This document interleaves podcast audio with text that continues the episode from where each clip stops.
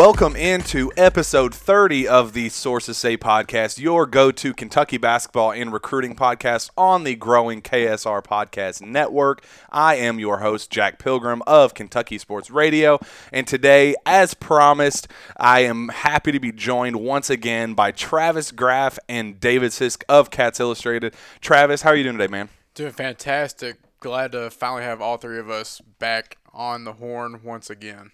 Yeah, we. So I am actually over at Travis's house right now. Um, I believe the last show we did in person. Travis was was at KS Bar. Yeah. It was just us two. It was a little game preview. I can't even remember what game that was for. Maybe the Ole Miss game a couple couple weeks back. But that was a fun time, and uh, we we're, we're happy to be back face to face once again. Uh, and unfortunately, he's not face to face with us, but we still have David Sisk of Cats Illustrated on the phone with us. David, how are you doing, man? Well, I've got the face made for a podcast, so you're lucky I'm not face to face with you. Well, that's that's not fair. We've we've hung out in in uh, various events and all that, and you are you are very very nice and and uh, good good dude in person. So that is that's just not fair. I'm sad. I've never met David in person. Um, looking forward to possibly meeting him, meeting up with him a couple events over the summer, but he he can't be nicer guy than he is over the phone. I mean, come on now. No, David. David is the. Uh, he's a good dude. He's actually. I remember, David. You remember the very first event that we ever covered together? It was actually. I the- do. Your your uh, girlfriend didn't like Romeo Langford. Yes, she. Uh, she. Uh, isn't it crazy that that that girlfriend that hated Romeo Langford so much is now my fiance, and we're gonna get married here in 50 days or so. Isn't that just crazy? I think it's crazy too. That's that's the thing that sticks out more than anything else. Well, I mean, and Oh, and why'd she like? Why'd she dislike Romeo Langford? well, D- David, do you remember the specifics why she didn't? At that time, if you'll remember, if I'm not mistaken, he had they were doing a, a, a documentary on his recruitment. If you'll remember, and That's right. Oh. uh, you were there. It was in Spartanburg at the Adidas Gauntlet Nationals, and if you'll I, you'll remember, nobody could get to him for the whole tournament. I mean, he just had a posse going with him everywhere he went. He wouldn't talk to anybody. That's right. So last game, somebody comes down and says, "Hey, Romeo's going to talk to a couple of people down here at the end of the hallway," and we go down courtside a- against a wall in the corner, and we had to sign a waiver to interview him because we might be on that documentary. That's right. Uh, Did you did, did you have to sign that? Did you go down there and sign it as well? Yes, I believe in and and I think she said something along the lines of this is just a 16, 17 year old kid. There's no reason Yeah. that there's no reason that a kid like this should Which get this much attention. which- True. I'm signing a waiver to talk to a 16 year old. So you know she's she's correct. I thought it was gonna be something hot like, oh yeah, he doesn't run very. He's not very good off pin downs or, or dribble handoffs or something like well, that. I think he No. did No, we're asking a question, and we got like TV cameras all over us, and yeah, yeah. So we just to talk to him, we had to sign a waiver. I think he did. She did say something along the lines of because he, um, because a we watched him and he only played like five. Remember, he was at one game. He played like five minutes. Started out the da- out the gates pretty hot, and then um, he had those back spasms or whatever, and he left the game. And I think Katie said something like, "Oh, this dude can't even, you know." Hold up for more than five minutes in a game how's he gonna how's he gonna last at the next at the next level with you know um, what else I remember about that tournament? what We and and you will too. We saw Zion Williamson play in his hometown of Spartanburg, uh-huh and if you'll remember, there was uh, a thing there in the middle where you could go upstairs. and Yes. He had room at the top. You could watch everything. So I'm watching him play, and I don't know. There's eight to ten courts at least going that whole gym, and there's like nobody at those other games. Yes. And there's a mob around his court. People are standing up on bleachers on the other courts to watch him.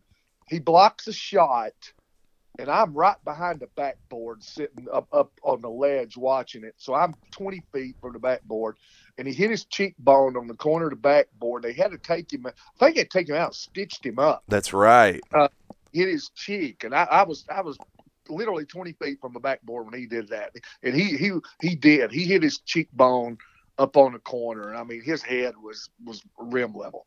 Jeez, yeah, that was that was wild. I remember that was the first time I ever saw Immanuel Quickley play in person too, and that was when all the rumors were out that that Zion Williamson wanted to play with play with him, and uh, and you know they even said something like, "Oh, we're a package deal," and then it got a whole bunch of whole bunch of publicity and praise and all that stuff. It was that was a it was a good trip, and I remember I was wide eyed and bushy tailed. I had no idea what I was doing. I was I was in there and, and trying to trying to make a you know make a name for myself, and you were the only the only recruiting guy that would even look at me you know take a second look at me because I was you know everybody else knew each other and they were you know you know hot dogging it with each with each other and you were the I only was young you- too. I didn't know anybody, and it was my first summer really out doing that. I've been I've been to them, but not on the media side of it. So man, yeah I mean, you were uh, you, you were even a, a, a, a, a bigger shot then uh, to me than you are now, man. no Well, well, see, David Because, Sisk, ever sports since I radio, and I went, man, this is this guy's like uh, uh, Sam Donaldson or something.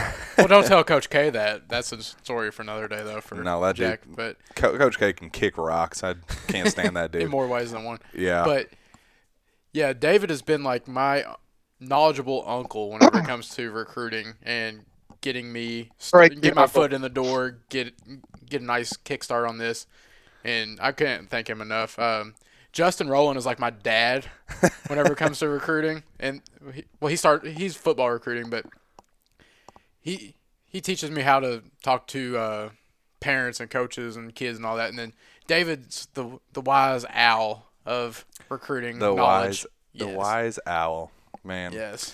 Yeah, I, I don't know if I see David as more of a of an older brother, like a, a wise older brother, or or an uncle. But either way, you are we we appreciate you and uh, um, Y'all have killed ratings for this show. You know, everybody that's listened to the podcast that turned it on has already turned it off by now. yeah. So we can we can get into uncensored uh, craziness from this point on because we know everybody's already. Well, now turned that it all off. the casuals are out of here, we can get down to the nitty gritty.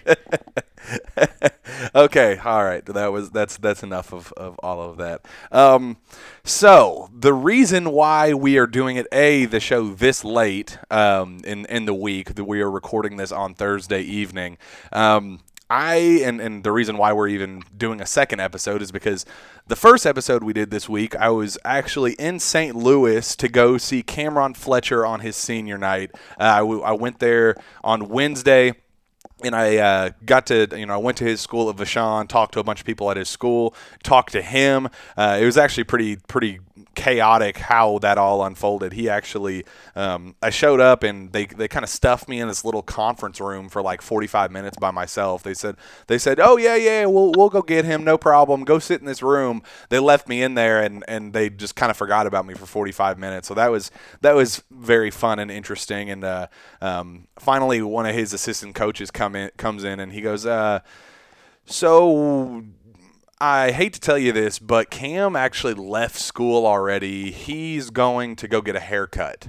I was like, oh, okay. So uh, how long is that going to be? He was like, uh, you know, could be 30 more minutes, could be another hour. We really have no idea. So I sat in there, and, and luckily I had my laptop with me, and I was working on, on some other stuff and, and preparing for for the interview with him. But it was not the easiest process to to get Cam on on this show, but I think the final product was was pretty pretty solid. He came on and he was really insightful. He was he was awesome. Answered you know all the questions I had about.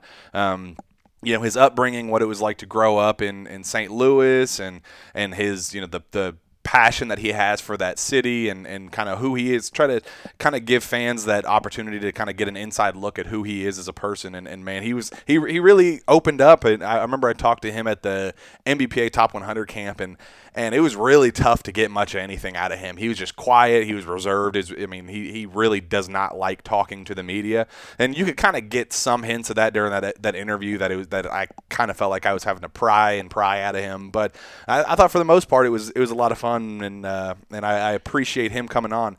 But the the thing I wanted to talk to you guys about um, is kind of he proved me wrong when I went. I went to see him in, a senior night. I, I remember I've said on the past on this show that I am not the biggest fan of his game, and and um, I thought that he, he was rated where he is for a reason, top 40, top 50 type player. I, I always kind of said that he was, um, you know, his his ranking was completely deserved. He, I, you know, I, I saw him play for Brad Beal Elite this this summer on the EYBL circuit, and he never impressed me then. And um, you know, I was never really the, all that high on him. And guys. I got to be honest. I was uh, I was very very impressed with what I saw um, from him on, on, on his senior night. He was just a just a freak of nature on the rebounds. I mean, he just how active he was on the glass and, and, and just his endless motor was something that just I mean it just it really turned my head. I mean, it just seemed like every single time I, I was looking, he was grabbing a rebound or at least in position to grab a rebound. And and with with so many issues that we have this year alone with guys not fighting and, and providing that level of of uh, you know intensity that that Calipari's been begging for. Seeing that was like it was. I mean, it was pretty refreshing, honestly. And his his shot looked way way better than than it has ever looked. I, I kind of thought he had a broken jumper in the past, and, and he was really impressive. So, um, guys, I, I'm I am much more on board with with Cam Fletcher now than than I have been in in pretty much ever. Um, so, Travis, I want to know um, what are your general expectations for Cam? as a freshman next season at Kentucky. And uh, you know, kind of just if you listen to that interview, what what were your kind of just general takeaways about what he said about his own game and, and kind of who he is?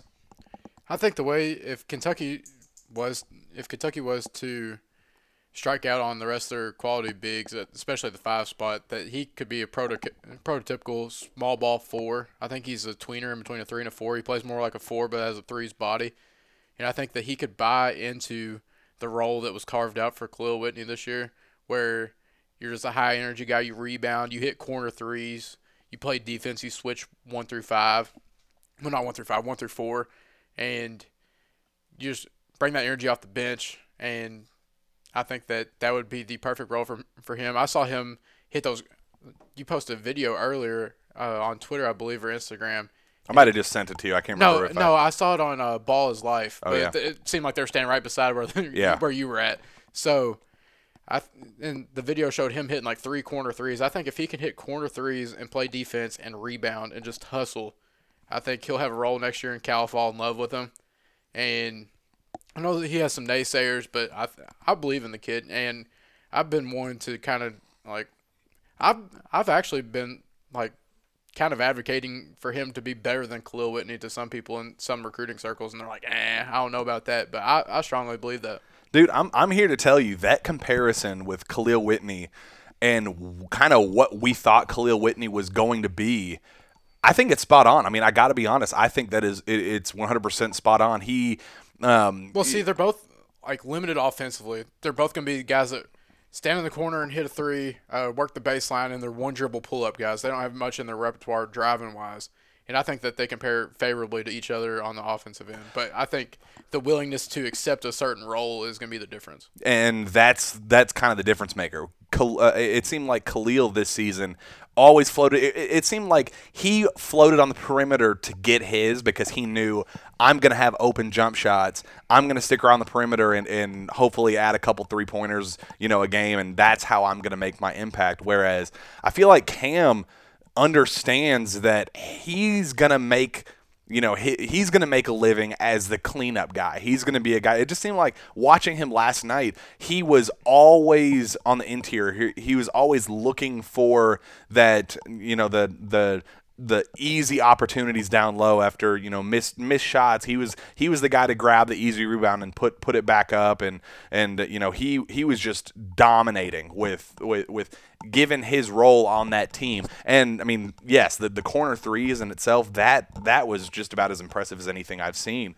Um, you know he every time I've seen him in the past, it, it seemed like he had a broken jump shot and and but but now it's like he he thrives in that catch and shoot role where where you know there's no there's you know wonky mechanics involved. There's nothing nothing like that. He was just 100% a catch and shoot smooth you know very limited motion with, with his shot just a very fluid fluid um, shot. I mean I, I was really really impressed. David what's you know what what do, how would you best describe Cam's game and and kind of um, is is he starting to you know are you starting to feel a little bit higher on his game now than than uh, what we've seen in the past from him?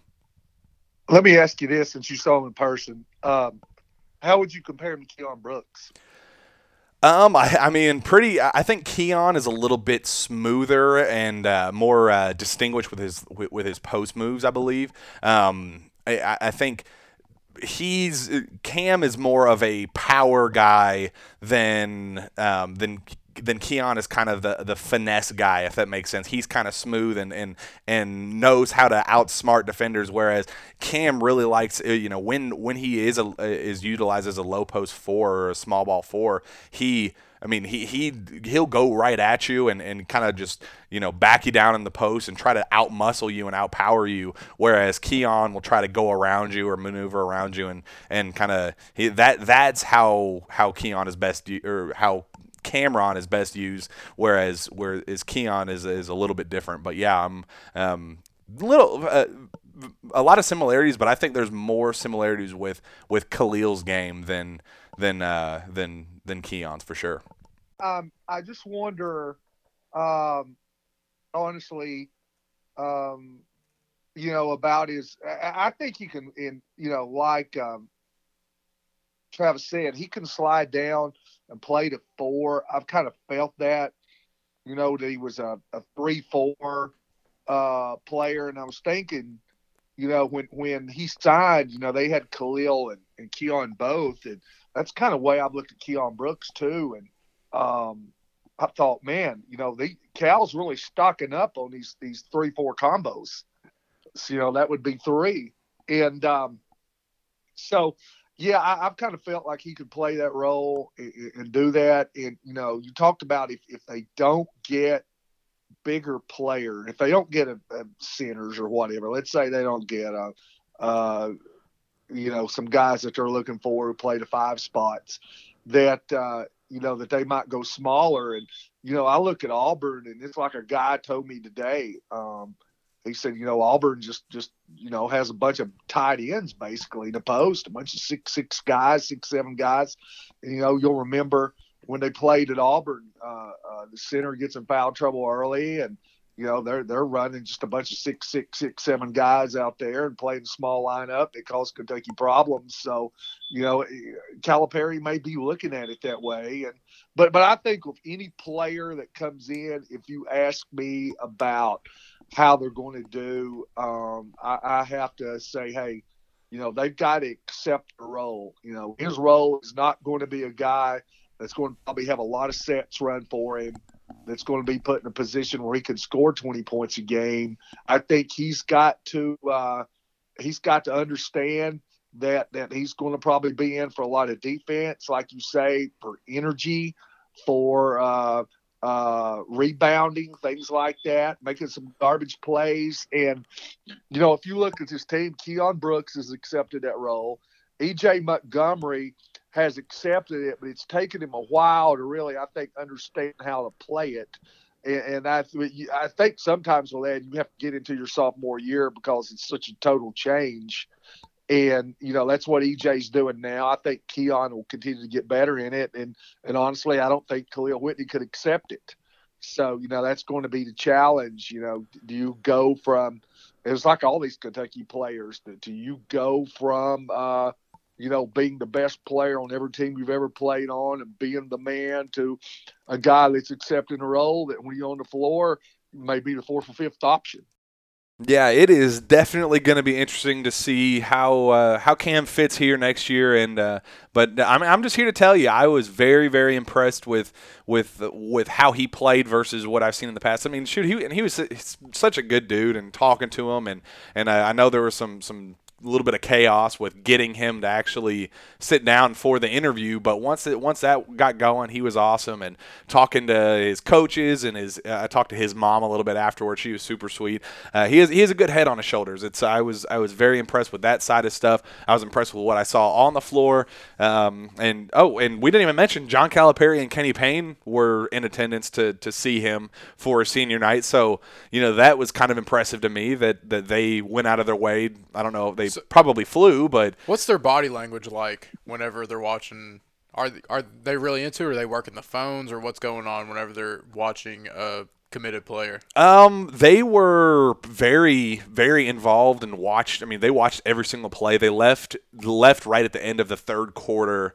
Um, and and but I mean, the game was already they were already up by 30 points at that point. I mean, uh, Cam only played five minutes in the fourth quarter or something because uh, because they were up by so much, but of the of the time that they were there, the first three quarters, they were they were super invested, watching watching every single play. Um, you know, it was it was really impressive to to have both of them there. They showed up 20 minutes before the game started, so they got to see the senior the senior night festivities. They got to um, be a part of all that stuff, um, and and you could tell that they made sure that that Cam knew that they were in attendance, kind of like. Um, I, I saw they kind of pointed him out and, and kind of yelled his name, said, "Hey Cam," like just you know waved at him, said, "Hey, just letting you know, like we're we're we're sitting here for you. Know we we're, we're here for you for for your senior night. Just letting you know." Um, so they wanted they wanted to be seen by by Cam, and, and I think Cam appreciated that level of support. What was it like? I saw you posted and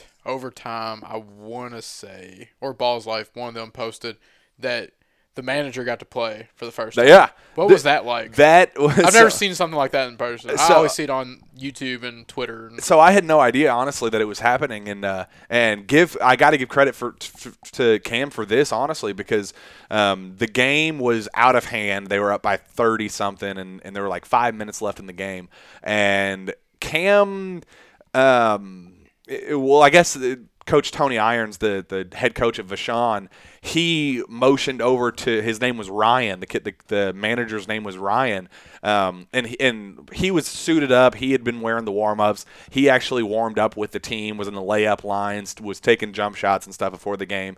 And and Coach Irons looked over at this at this Ryan kid and said, "Hey, you know, get over to the scorers table. Let's let's do this." And the first person on the team to kind of um, you know to take himself out of the game to make sure the the team manager manager could get in the game was Cam. Um, so it was after a free throw. Cameron subbed himself out of the game and kind of gave a big hug to the the team manager and and let the team manager come in and and man, he came out guns a blazing. It's- They were they were trying to work plays for him and and and get him open shots and he didn't even come close to the rim and he, I mean he took two or three shots but and none of them were even remotely close. But the that in itself was really impressive, especially from from for Cameron to to kind of say this is this is my final game at at Vashon High School. My friends, you know, he had 20 family members and friends all there in attendance to see him, and and they were all, you know, wanting to see him play every single second of the game. But for him to kind of recognize the value in that that team manager to come in and get get his time on the floor, it was like, man, that's a that's that that selfless team first mentality that that Calipari, you know, he he pitches over and over again when he's on the recruiting trail and and you know trying to get players with that mindset for him to do that just out of his um, out of out of the blue was it, it was pretty impressive. David, did you see that video by chance? No, I have not. Yeah, it was uh, it, it was a pretty cool moment. I did not expect to see it at all, and uh, um, yeah, it was it was it was just a good good trip overall. I was a big fan of the St. Louis area. I was a big fan of of Cameron as a player. A big fan of of uh, his his friends, his family, all that stuff. It was just a, a good trip. I um, in the pro- I'm in the process of putting together a big recruiting profile on him, so be on the lookout for that. We'll probably put that out. Uh, I believe the first week of April, right after um, right after the Final Four to, to kind of build the hype for next season. So be on the lookout for that.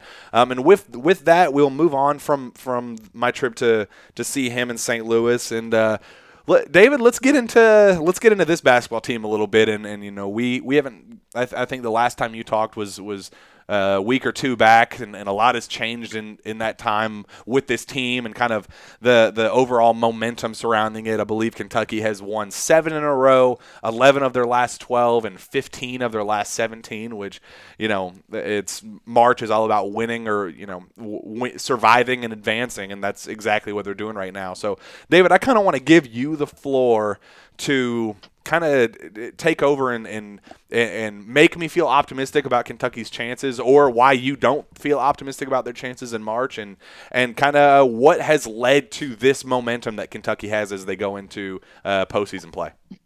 Well, here's the thing too. Just to start out, just just to preface, um, I think that, um, and I went from speaker actually to, to where I can um, talk here on the phone. Um, a lot of it obviously is going to depend on seeding. Um, you know, with some things that did happen earlier, I know a lot of people are watching this year this year, and I hate, you know, with the seeding how uh, they put so much importance into November. Mm-hmm. And uh, you know, this is not the same team it was early in the year. Players have found their roles. Um, I, I, I like Cal. number one they've got a player who can carry them. That's one thing you have to have in a tournament. You go back to Michigan State that game, and you know Tyrese Maxey had a big game for, but basically for the next two months, you didn't know who the points were going to come from, really. Yeah. And uh, now you look at Quickley, and he's he's playing as good as anybody in the country. Uh, so so there you have that. You look at Nick Richards' improvement.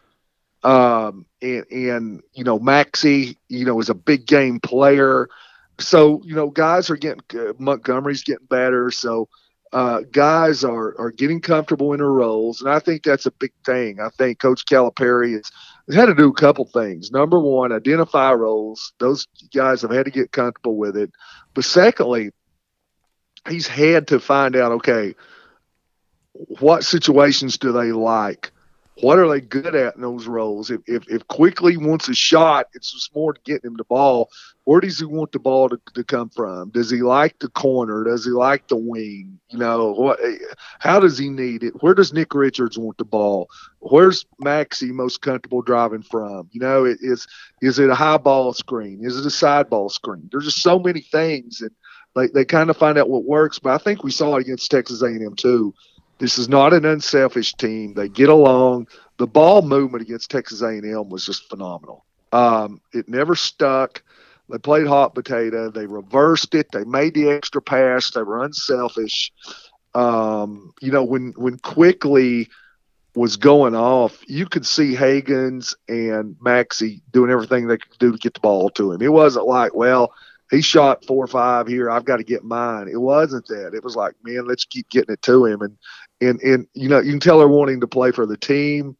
I think the defense. I, I want to see more of a 40 minute defense, but they are are playing spurts. You know, against Florida, they gave up 19 points in the last 16, 17 minutes. You know, in the first 33 minutes, 34 minutes, they gave up 40. Uh, Texas A&M had a, a very similar run there for uh, about, gosh, I think it was, I'd have to go back and look. I think for 27, 28 minutes, they gave up 23 points after they got off to that blazing start. Uh, so I like the way this team plays. Um, I don't think you have to score 90 to 100 points. If you look at last year, Texas Tech, you know, even Auburn, Virginia, those type of teams, I think they can play that style. And like I said, they've got a guy that can carry them. And, if you'll remember last year when they got the NCAA tournament, the rim started really getting tight. Mm-hmm. And uh, you kind of felt like if Tyler Herro couldn't score, you, you know, PJ Washington was in the boot, you know, and he his you know he had an injury, and you were kind of wondering, all right, where's the points going to come from? Because teams were just packing it in a lane and trying to take it away. And they said, okay, we're going to take our Herro. We're going to force Hagans to shoot. Keldon Johnson was struggling from the field. And I think this year, right now, if they can keep it that way, you know, I, I, I just think that obviously you got Quickley making threes just, just at a, a phenomenal rate. And then uh, you, you're talking about, uh, you know, Maxey can make them. You're talking about Sestina can make, and, and, and – so I, I think this team's a lot better shooting the ball than what the analytics tell you. So, you know, uh, I've heard people say it's a team that could go out, in, you know, in the first weekend, the second round, or it's a team could get to the final four.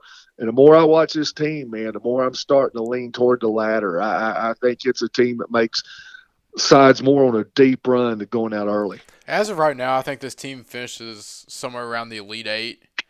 Um, I think that if you would have told me before the Texas A&M game that Richards would have had four points and four fouls at the end of the game, that in 27 minutes that UK would have been in trouble. But I think that says something to the growth of this team that they weren't in trouble.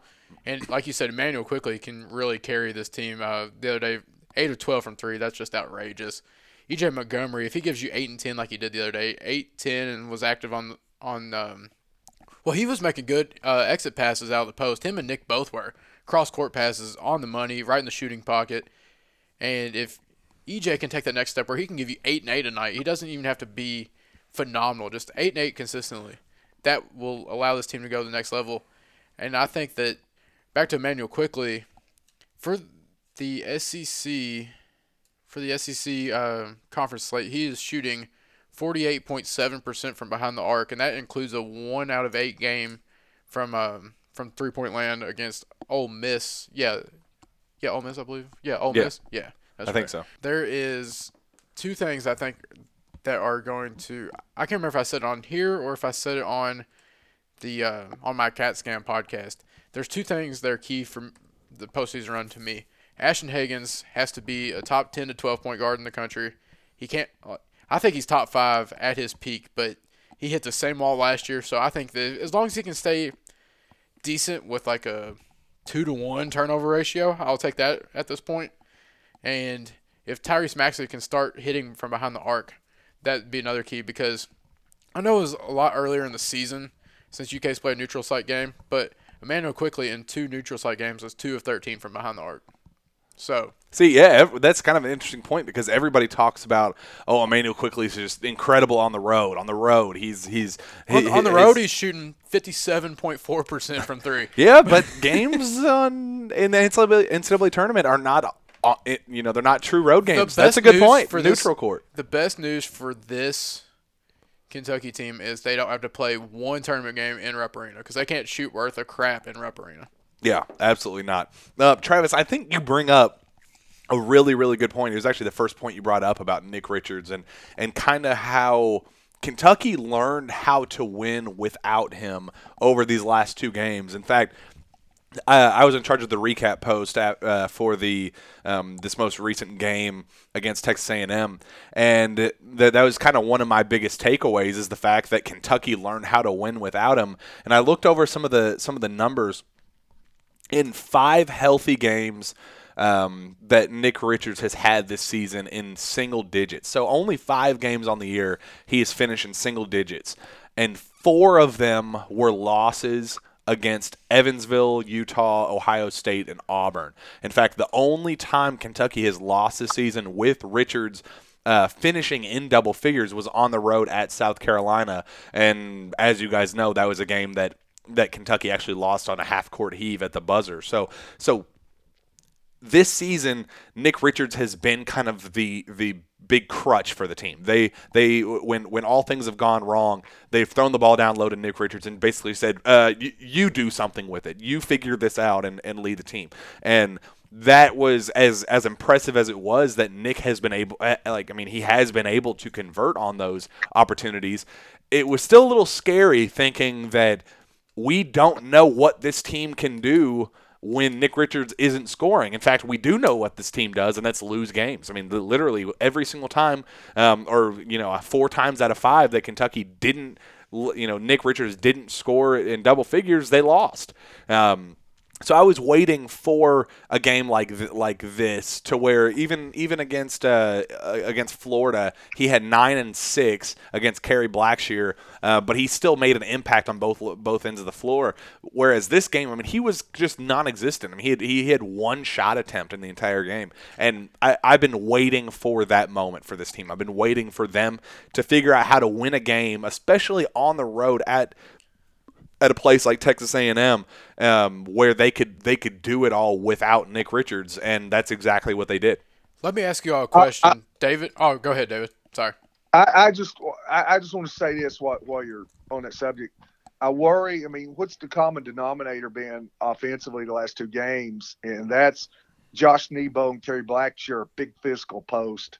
Yeah. And I, I still worry about him getting pushed out on a block. You know, catching the ball with two feet on the floor. And, you know, Nebo was confident. You remember he, he had to drop step dunk on him and he was talking to him. Yeah, flexed on him and talked to him and ran his mouth to him. Oh yeah. So, you know, I I, I still he's played through some of that this year and it's kind of shown that he's a different player there, but I I, I, I do still have some concerns about that. Let me ask you all a question about it's it's been noticeably obvious that Kentucky has shortened the rotation down to really five guys, five and a half guys if you count Sestina. Um, Juzang and Brooks played a combined eight minutes last game, but do you do you think that do you do you trust Kentucky's bench during the um, like if they were to make a Final Four championship run, or do you think this is right where where Cal wants them, considering that, granted, the players aren't near as good as the 2012 team, but that 2012 team played six and a half players, considering that Darius Miller and um, Kyle Wiltjer for a couple minutes came off the bench. David, what do you think about that?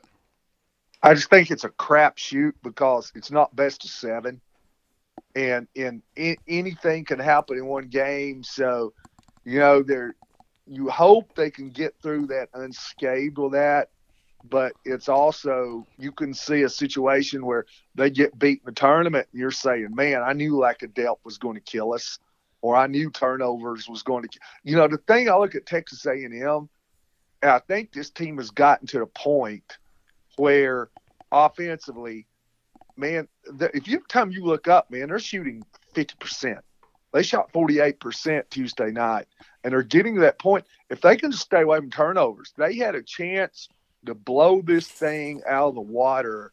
And they had like three, four turnovers in a row when they were like up 10 or 11. And then there was another situation. I think they were up 10. You remember when Maxey, they're on a fast break, and instead of shooting a layup, tries to shoot a little two footer from the block and I think, misses. Yeah, I think Ashton and overpassed on that play. just ripped him over that because he his whole thing, and I want Maxey to finish hard. So I, I can see that as a weakness where they just don't take care of the ball. They can score, but they get these stretches where they don't take care of the ball. Hagans has several turnovers, and then I could see that lack of depth, getting into foul trouble. Richards getting into foul trouble because they're much better with him on the floor, and those are things that have a big effect. So if they do get beat, unless they just get beat by a much better team who just you know manhandles them is clearly better, I, I, can see something like that. Either turnovers or foul troubles would be the thing that could end the season. I think Kentucky showed the other day something that they had struggled with all season that they'll have to do in the tournament, where they should have out rebounded Texas A&M the other day, and that's exactly what they did. But there's so many times earlier in the season, hell, even a couple weeks ago, where there was teams that were smaller than them, not as athletic as them, or as big as them, that were outworking them on the boards. And I think that that's a major, that's another major key for Kentucky's postseason run. Yeah, and I'm going to tell you with their shot rim protectors, EJ Montgomery and Richards are always trying to block shots, and when you do that, you give up rebounds yep. because if you crash the boards and you got your big up in the air, you can't get any position. So it's going to be up to the guard. And I'm telling you what, we're going to see it Saturday because there's nobody in the country that puts pressure on you getting the ball to the rim like Auburn. They just we saw that 44 foul shots at Auburn they drop their head, go five out, and just go to the rim because they're not that good outside shooting team. Can the guards keep them in front of them without fouling? And, and are they able to keep Richards on the floor with that? And you know, Auburn's the number one offensive rebounding team in the country. You know, if, if they get to the rim, Richards and EJ have to go for blocks, then Auburn cleans it up on the backboard. So I think we're going to see Saturday uh, an indication of, of, of how they're going to do in those things that you brought up, Travis. Yeah, yeah, that's uh, a lot of good stuff there. Um, we'll let me let me ask you guys one question before we kind of get off um, get off this the, the this current team and, and kind of move forward. Um, Immanuel Quickley, I need to know from you guys. Uh, we we brought this up a couple weeks ago, and um, you know obviously a lot has happened with with Quickley since then. I want to know two things. A, is Immanuel Quickley the SEC Player of the Year? Um, and then B, how confident are you guys right now that that we will not see Immanuel Quickley in, in Kentucky Blue next season. Travis, let's start with you. Um, I think that if you look at S- just SEC numbers, which is what the award should be based on, that he should be the SEC Player of the Year. And a couple and a couple weeks ago it was Anthony Edwards and Nick Richards, but now I think Immanuel Quickley the, over the last week or so has really separated himself from the rest of the pack. And unless he just falls flat on his face the next couple games, I, I foresee him winning it. And in terms of him coming back, that's there's a lot of gray area in that because you don't know what the family wants. Because as Kyle Tucker pointed out at the Athletic, that family's really religious. They're really big on academics, but at the same time, his like he may never be on a bigger hot streak than he is right now, and me personally, I think he need, I think he should come back and show that he can be. He'll never be a primary primary ball handler in the NBA, but I think he should come back and show that he can run some point and be a secondary ball handler. And I think that him coming back for one more year will not kill his draft stock because I'll never. I don't think he'll ever be a lottery pick by any means. I don't think he'll ever be a first rounder. Matter of fact, but I think early second round. Like he's late second round right now. I think he get, could bump up to early second round if he shows that he can be a uh, secondary ball handler at the next level. Uh, David. You know, it, you go into the you know to the combine, and um, you know they're in, they're up to all these measurements, and I understand it, and we've talked about this before that they're probably looking at Quickley as too small to play the two and not a pure point guard and all that. You know, I, will talk like this week. You know, uh, have you guys been uh, keeping up with Joe Burrow's hand size? Oh yeah, he's he has many hands. Yeah, and I've not. He looks uh, like a Whopper guy. I've not heard this much about hand size since Rubio and Trump was going at it in South Carolina, 2016. If you'll remember that one, and and uh, you know, can a guy play or not? And I mean, would yeah. you love to have Quickley on your team? I mean, my goodness. Well, I mean, uh, are we gonna start? So, are we gonna start like knocking people like Larry Bird for their forty time? um, oh yeah. So my question is, um, you know, with, with him, I feel like I could say I think he's more of a shooter. I think he can score. He's a good defender. He's really quick. So I guess my question is this, and, and I, have not read uh, uh, Kyle's article um, on that, but you know, my parents were really religious, and uh, I, I, can't say a whole lot about my academic performance in school, so I don't know if you know how that all is going to fit. But um, I, I don't know if he can play himself up. If this is what they're looking for in the NBA, he can't make himself taller. He can't make himself, yeah, I, I, I you know, if he was six six, he'd be a lottery pick. So I don't see how he can play himself up, even if he came back and had a great year, because I don't know that he can play much better than he's playing now. Yeah. So I don't know what they would want him to show if he came back that he's not showing right now, but simply because of, of you know physical capabilities. Uh, you know, having said that, maybe there's a possibility he could do that. Maybe that's something they're not even considering because, you know, like you say right now, he's not first rounder. You're looking at Hagans right there on the bubble between first and second. Richards is the last one I saw of uh, uh, Jonathan uh, Givony. He's played his way up to number 50. Uh, and then Tyrese is there in the, right in the middle of the lottery talk. So, um, you know, smart money would say come back. I hope he does. I hope he needs EJ Montgomery both come back. Well, uh, I, am a little bit more confident right now, probably of EJ coming back them Quickley because I could see Quickley end up going to the summer camp, getting a contract, or or, or you know maybe getting the NBDL.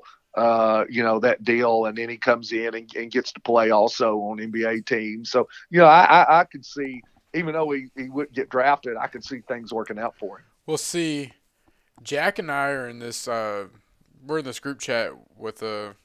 Th- there's this one guy in there with that's a scout some sort. I forget if he, what kind of scout he is, but he's talking about Immanuel Quickley. He's talking about his defense, and he said Immanuel Quickley six three was a six eight wingspan. He's a bit tall with eh, stre- he said quote man strength, uh, man balance and strength. Sorry, and uh, said that feels like he could fold and that I remember him at McDonald's All American game. He was he was skinny, but he's put on muscle. He has improved his mechanics, and I think he is a player. But I need to see him running the offense more. Yeah, And I think that is him to a T. That I mean, that literally that right there is exactly kind of our argument for uh, for Immanuel Quickley to return. I mean, literally, the, how much more can he show as a star, as a as kind of the the go to scorer from like from that angle? Um, I don't know how much there is left to show because he's you know he's proven that he can be an off-ball scorer, that that he's a you know knockdown shooter, all that stuff. Um, but we really, like you said, have we haven't seen much of him as a primary ball handler, and that's kind of. You know, as David said, he's going to be too short to, to be a, a true The same shooting guys- guard in the NBA. One of the same, or it was him or another guy said that they think that he could be Seth Curry at the next level. Which, Hey, what do you I'll think about that, David? I didn't mean to cut you off. I'm sorry, but that, that I, I I want to pat you on the back because that's a great point. If he could get some guarantees that hey, you're going to get to come back and play the point, then yeah, yeah, absolutely. Well, see, I, I I- could see that. I can see that working. I, I know this, and, and you talked to him too. And guys that you recruit are, are five star guys that are going to play the point, or you know have that. They're you talk to their dads. They say, look, we want to go somewhere where we're on the ball because we want to show that we can play on the ball since it's such a ball screen league in the NBA. We want to prove that we can do that. So, you know, that could be something, yeah, that, that could, if they tell him that, yeah, I mean, I, I don't see, you know, that would be a great, great uh, opportunity for him. Well, see, I see no reason why Kentucky couldn't tell him that because essentially him and Devin Askew are the same player. Neither one is a pure point guard. They're both combo guards, in my opinion. Both both struggle at dribble separation right now. Um, both are quality off-ball shooters, and I think that UK's team next year doesn't really have a true point. And you could tell Quickley, Yeah. hey, you're our guy. If you come back, you could be an All-American, or at least be in consideration, depending on how you run the point.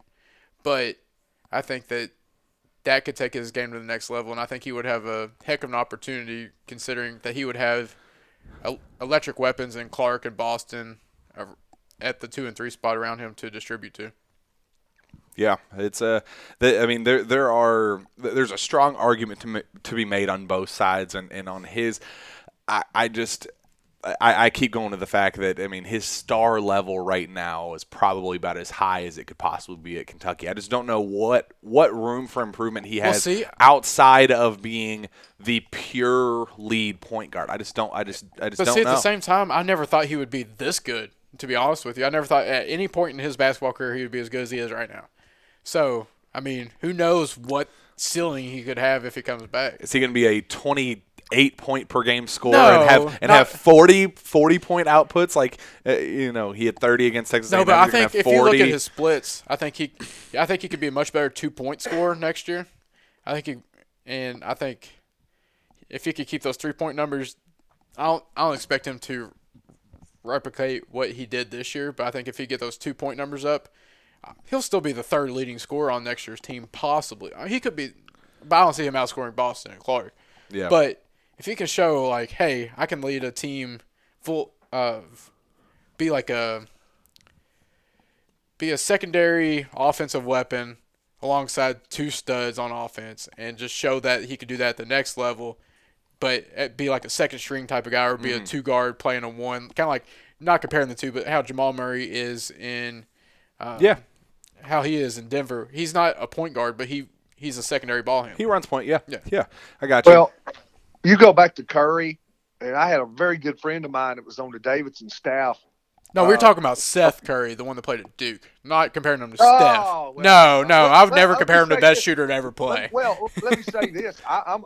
I'll say I'm sorry. I, but let me say this too. In the same realm, I would never have thought when I heard Curry, because this went into my mind. I would have never thought in a million years that Steph Curry could play point guard in the NBA. yeah that's not a I mean, bad he point did not look like that quick of a guy in college, but he was so good off the screens. And they ran staggers for him. They didn't run this wide open five. I mean, he's he's catching balls off staggers and just firing about him looking at the rim. It was just wonderful to watch. But there was nothing about it you look at him, you say, well, but he's not going to be an NBA point guard. He's not quick enough. He don't pass the ball. He's just he's shooting it every time he touches it, and you know those are questions there. So I think there's some some you know some things there that are similar to what they would be asking about Quickley. Well, what do you think about the uh, the Cliff Paul version of uh, Steph Curry and his brother Seth Curry? That do you think Seth Curry could be an attainable goal for Quickley at the next level? I'm gonna tell you what. We can laugh about Seth Curry all we want to. I would. I'd love to have his money. Oh no, no, no doubt. Yeah, he has made a, a an entire career off of of being, you know, a, a dominant role player in the NBA. I mean, that's that's all you could ask One for. of the best corner three guys in the NBA. I mean, if you crap, I would have if I could have a time machine, I would go back in time and just practice corner threes and a little bit of lateral quickness. And Hey, I saw on Corey Brewer because I coached Corey. Uh, you know, he he and he that's what he did. He was not a good offensive player in the NBA. He was a good hustle player, good defender. He stood in the corner on offense where they put him because he couldn't handle it that well. He couldn't shoot him that well. If nobody else was open, they'd throw it to him every now and then and let him do the corner three. He made like 69 million, 68, 69 million dollars in NBA contract. I feel like Corey Brewer got in the NBA or got out of the NBA at the perfect time because Michael Kidd Gilchrist right now is like there's no spot for him in the NBA. And I feel like they're essentially the same player on offense. They they're both hustle guys, rebounding guys, slashers that struggle to shoot. And I don't know if Michael Kidd Gilchrist is going to make it much longer in the NBA just because of his offensive woes. Are we going to just slide over the fact that David just humbly bragged that he just co- that he coached Corey Brewer? How did you not get a cut of those millions? I mean, you taught him everything he knows, even not how to No, dunk. I didn't I, teach bet you taught him how to dunk. happened. I just happened to be a hanger oner that was around, but he did. He, he did. Anytime we were around, he give he, he left his ticket. So that uh, Oh, you know, no so no you so you were one of those uh, quote handlers, huh? No, no, no. Yo, I was- David I is officially a handler. I wasn't that close, but we like I said, he, he we coached him in AAU a little bit. But he he he, he was a great. Lee Humphreys was on the same team, so both of them ended up going to Florida and won, national championships. All right. Well, there you go. Um, all right. Well, I think we have uh, we have jumped into that far enough. We've kind of you know touched on our thoughts on on whether or not Kentucky can can make it. uh, You know, if this is a legitimate Final Four team, and I think we've kind of all uh, addressed the point that I mean there are some worries that we have. Uh, you know, each of us respectively, or um, but. Um, I, I think this this is a team that could pot- that, that could potentially make a Final Four run, and and uh, that's uh, it's exciting. It should should definitely excite the Big Blue Nation as we reach this home stretch of the year. Um, and with that, let's jump into our.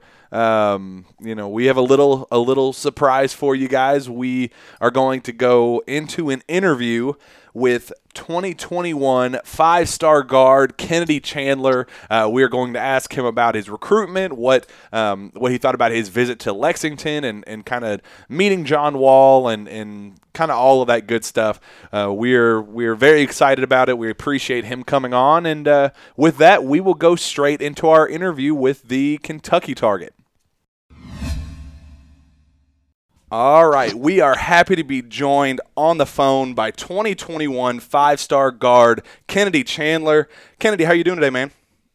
I'm doing good.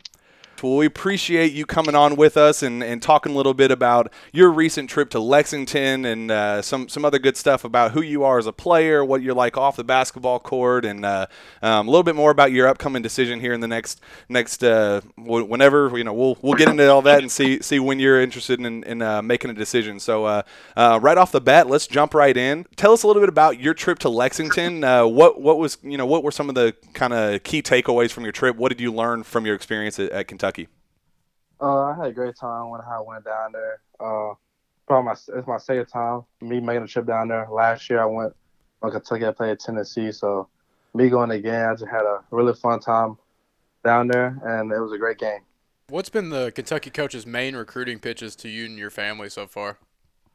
That I feel like I'm perfect, I'm a good fit in that style of program, and that, that uh, I feel like the way that I play, that is the type of style they play. Now I know um, John Wall was there, and, and I, I, a lot of people were kind of wondering about you know former number one overall uh, you know point guard back in, in when he was uh, recruiting 2009 versus future number one point guard in the class. You know if if if Kentucky kind of pushed for John Wall there, what you know what was that experience like to have a guy like John there, and uh, did you talk to him at all, and what were those conversations like? Yeah, uh, I had met with him as soon as I got to the building to the to the building on on before the game started, he just told me about the program, how that Calipari, that you fight for your position, it's no guaranteed position, and that you go hard in practice and you go get better every day at practice, and it's a school that I should be at. Now, what is it like to kind of have, uh, you know, a school like like Kentucky that that has players around the program like that, we, we, you know, in John Wall, and I know um, past, you know, I, in fact, we had Cam'Ron Fletcher on, on the podcast just yesterday, and he said that when he was taking his official visit to to Lexington, that they had Tyler Herro, you know, the Tyler Herro was there and, and talked to him about the you know what's it like to be at Kentucky and all that. So you know what is it kind of like to, to kind of see that from afar, that La Familia you know mentality that Kentucky has, and and uh, knowing that you could potentially be a part of that one day. Uh, it just shows me that it's a great school to be at. The way the stuff that John Wall told me, he just it just seems like a great fit, a good school for somebody like me to be at, and I'm glad he, he had a good we had a good talk. Your dad mentioned uh, to me that you've been in talks with both Paolo Banchero and to some extent Jaden Hardy about possibly teaming up in college. What attracts you to play with those couple of guys in particular? Oh man, you know if we if that ever happened, you know they'll. I feel like it would be a great team uh, to play with. Me, Jay, and Paolo. They, I play with uh, I play with both of them at USA. So you know I feel like we had a good connection and if that happens, then that'd be that'd be phenomenal.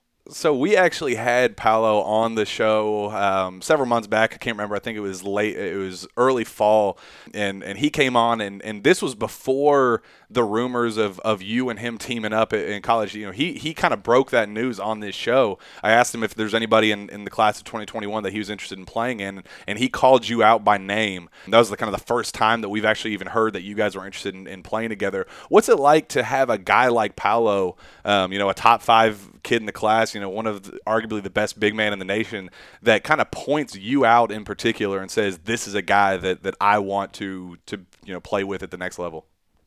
Uh, you know, it's just that's just a great thing for me, for him to want to play with me because you know I'm a great team player, great person to play with, and for me to play with one of the best big man in the nation, just uh, a blessing, you know. So for us, if we ever team up, that would be I feel like would be hard to stop. As far as Paolo, Paolo is concerned, what do, what do you like about his game in particular that uh, that you know on the flip side he wants to, to play with you? What what about him him in particular that makes you want to, to team up with him?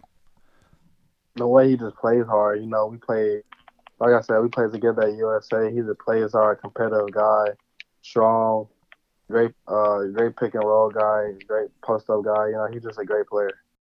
Whenever you go to pick a school, what are you specifically looking for yourself whenever you go to choose a particular college?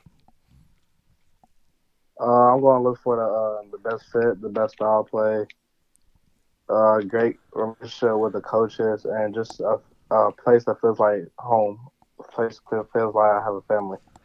Now I know you just named your top ten. Um, I, don't know about a month ago or so, and there's been some talks about you narrowing your list down in the next, you know, several weeks or, or whatever. I think um, maybe down to like six or seven schools. What schools are recruiting you the hardest, and uh, and how how many schools do you plan on trimming that list to? Are there any any in particular that you know for certain are going to be on that that next cut? Uh, I really I gotta discuss that with my family. I really haven't like decided what top to narrow down again. So I gotta talk to my family about that. And just if I even do think about doing that, I gotta talk to them about it first. What what schools would you say are prioritizing you the most out of out of your top ten, and not necessarily that are guaranteed to make the list or anything, but but um, that have kind of separated you as as their kind of primary point guard target for for 2021? Um, basically, like all of them, all of them recruit me really hard. Um, really like any, like Pacific.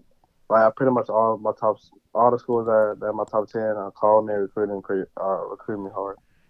It's been said before that either you said or somebody else said that Duke was your dream school. Now, is that something that still holds true? Like, do they have a lot more cadence whenever it comes to you uh, choosing a school? Uh, I mean, Duke was always like a dream school when I was young, but at the end of the day, it's always gonna be. I'm always gonna pick the place that's the best fit for me. Who do you try to model your game after? Um, and what do you think are the strengths and weaknesses of your game? I try to model my game after you know players like Damian Lillard, Kyrie Irving, Chris Paul. You know, I always watch them. I always watch uh, all three of them ever since I've been little, and I just try to my game after them, and that's that's who I look up to. Now I watched you at, at, Peach Jam this last year, and, and you playing for MoKan, and and it, it, the the one like biggest takeaway that I had with you, um, specifically, you know, back eh, eh, you know, that that team why not matchup, and, and some of those some of those late late matchups where there's a lot of a lot of publicity is that like you are a gamer, like you kind of you know took took the game the, the, from a competitive standpoint you kind of took that the ga- the level of the game to, to the next level. You know really really impressed a lot of guys like that. What what does it kind of mean to you as a point guard to to kind of have that reputation as kind of the the the, the gamer the the the like the the floor general that that kind of that level of point guard? Uh, for me, just be able to do that, it's just you know, it's just a part of my game for me to be a floor general look look up look up uh, for my teammates, find my teammates open, and get everybody involved. Now, outside of basketball and recruiting and all that, you know what what what is uh, you know what is Kennedy Chandler like off the basketball floor? What are what are you know how would you describe your own personality and kind of um, you know what's a day in the life for for a guy like Kennedy Chandler?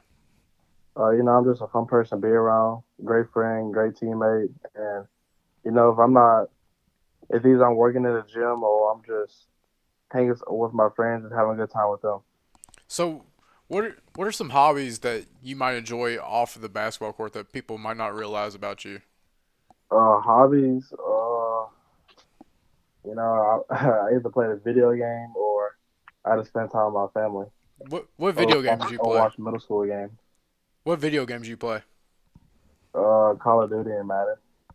Oh, I suck at Call of Duty, I'm raw at Madden, so I feel it. um, I, I think I saw a, a report that just came out. It might have been your dad went on a, a radio show or something that said that you're kind of looking to get your decision over with after, or I guess before your your senior year. Is that you know can you know can you confirm that? Is, is that kind of when you're planning on on making a final decision? And would and would that be what like late late August, early September, or something like that? Uh, somewhere around there, you know. It just I really don't have a specific date, but yeah, I'll probably want to make my decision before my senior year starts. And we'll, we'll kind of end it end it here with whatever school you end up choosing.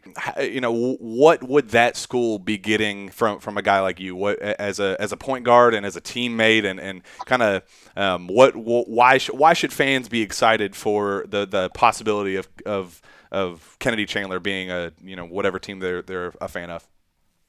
Because I'm just a competitive player, play hard, play hard to win, and I always wanted my dream goes to ever win a uh, a championship. That's one thing I want to do. Go to March Madness with me a championship, and that's that's gonna be my goal to college. All right, man. Well, we appreciate you jumping on with us. We look forward to talking you talking to you in the future, man. Thank you. Thanks, yeah. Kennedy. And that was our interview with Kennedy Chandler, 2021 five-star point guard. A lot of good stuff there, talking about about how excited he was about his trip to Lexington, all the things he learned, and, and his his conversations with John Wall, and and uh, you know what he th- thinks about the the Duke talk that he has. A lot of good stuff there. We really appreciate him jumping on. Uh, real quickly, guys, uh, Travis, we'll start with you. What are your kind of initial thoughts after after that interview? Are you feeling any better about Kentucky's chances with Kennedy Ch- Kennedy Chandler? And uh, uh, as of right now, where do you think he, he'll land? I always think UK has at least a puncher's chance in with any dude that they're recruiting that they've How many times have they visited? Seven times. So I, I believe I read that between visits to uh, to see him, him being on campus, and and uh, ma- and assistants going as well, I believe it's seven since September. I believe four visits from Calipari alone, or three, some something like that. Regardless, the number's huge. But I think that I never count Calipari out for a dude that he wants that bad, where that he's recruited, he's uh, visited him seven times since September in a matter of months, and I think that honestly, I don't honestly don't think he ends up at Kentucky. I think that Devin Askew is a surefire multi-year guy, and that that might steer him away. But I mean, UK's up there. He said his dad told me that he's gonna get that UK's gonna get an official visit, and so that means that they're basically going to be in his top five. But I think as of right now, I would put them behind North Carolina, Tennessee, and Duke. Not in any order with those three, but I think the UK has made up a lot of ground, but they still got a lot of lot more ground to make up, which they which can be attainable. David, I, I you know I did the interview with his dad um, Monday or or uh, Sunday night rather. I'm sorry, and uh, he actually called me from the hotel room in Tallahassee. He went to Florida State, uh, watched him play Monday night uh, against Louisville. He was, um, you know, he, he he's been really good in, in talking to him. And what I took from it is that if Kentucky, I, I do think they're in a lead group. I don't know that I can name a school that I think would be the leader, but like Travis said, I believe there's a couple. I believe it'll be a small group. I believe Kentucky's in that group. I don't think he knows who the leader is, but I think he knows who the group schools, uh, you know, who that uh, would be.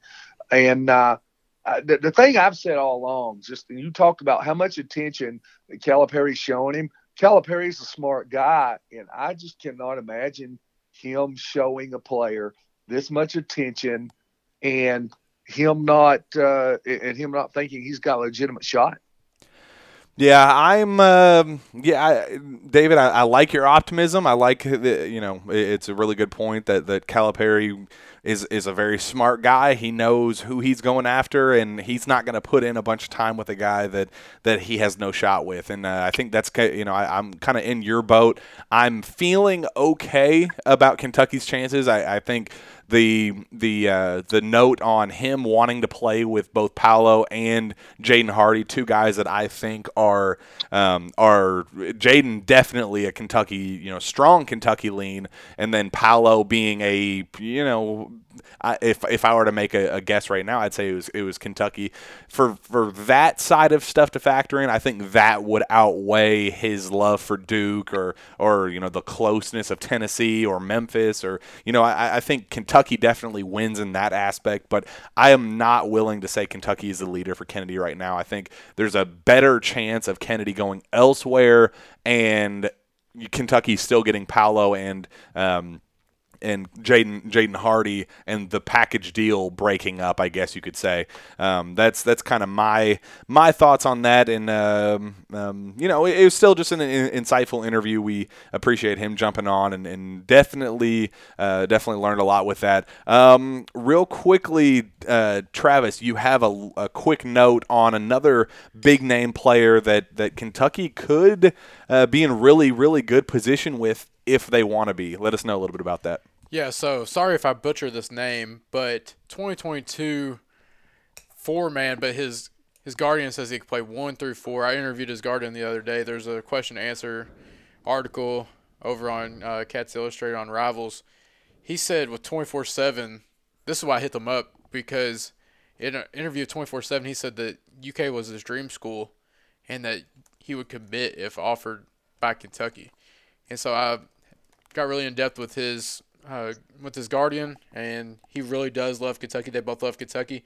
And then after uh, Justin Rowland posted that on Twitter, a prominent recruiting editing service sent me the, the link to that tweet uh, with the question and answer and said, uh, "quote He's dying for an offer from uh, from me just talking to him. I can tell."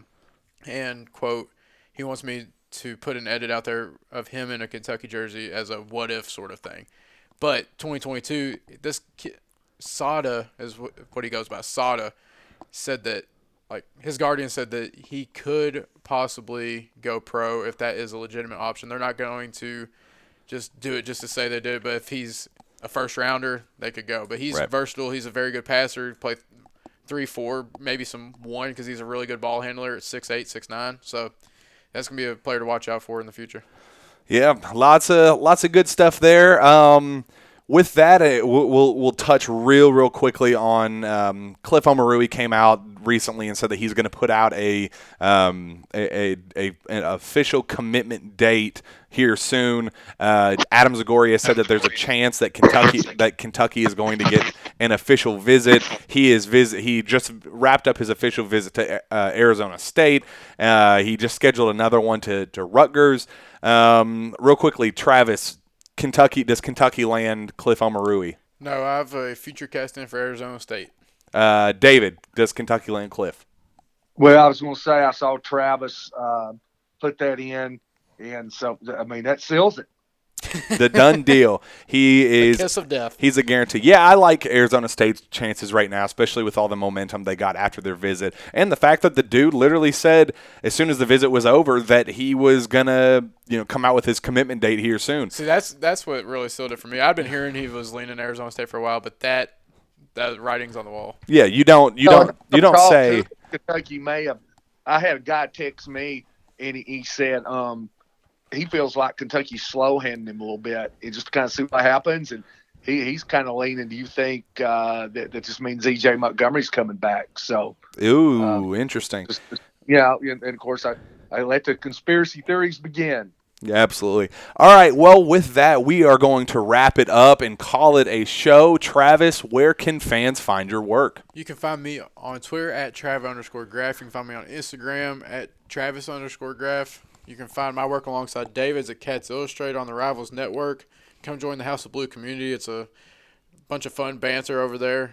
You, you, you'd absolutely love it. And then you can find my other podcast on uh, any podcast network. It's called the Cat Scan Podcast with a K, and you can find it on Twitter at Cat Scan Podcast, also with a K. And we just gave away free UK Auburn tickets for this weekend, so we're constantly doing giveaways. Just gave we this second set of tickets we've given, aw- given away, and we've also given away a fifty dollar Visa gift card. So Wow, makes me think that we need to start doing giveaways. In fact, I will come up with something pretty pretty unique, and uh, we'll uh, we'll give something away here pretty soon to thank you guys for being such loyal uh, loyal listeners. We appreciate each and every one of you. David, where can fans find your work? I have nothing to give away. I don't know where Travis is getting all this. I, I, I did. I, I thought about it all day. I went, man, the hell's he getting this Auburn tickets? You kidding? You see what those things are going for? I mean, my goodness. Yeah. Um, Coach David Sisk at Twitter. I'm almost at four thousand. Put me over the top. I'm like at thirty nine ninety five or something. let's like let's do a giveaway for David's four thousandth follower. yeah, let's do. Let's do. Uh, so we we've got that, and also at Cats Illustrated with Travis, and I'm gonna have a lot of game tweets for Auburn. I'm, I'm in fact, as we do this, I'm sitting here watching the first Auburn replay. I'm gonna have two stories up here, uh, uh, one on Thursday night, but it'll still be out there, and then one coming up Friday night on what Auburn did defensively and offensively against Kentucky. So getting ready for this big game Saturday. Well, very nice. We appreciate both of you coming on, uh, and we look forward to to next episode breaking down this big Auburn game, Kentucky potentially w- taking home the SEC regular season title, and uh, as we uh, creep closer toward the NCAA tournament, the SEC tournament, and the NCAA tournament. Um, you can find me on Twitter at Jack Pilgrim KSR or via email uh, at jpilgrim at KentuckySportsRadio.com. And with that, we will be back next week for another jam packed Sources Say podcast. We will see you guys then.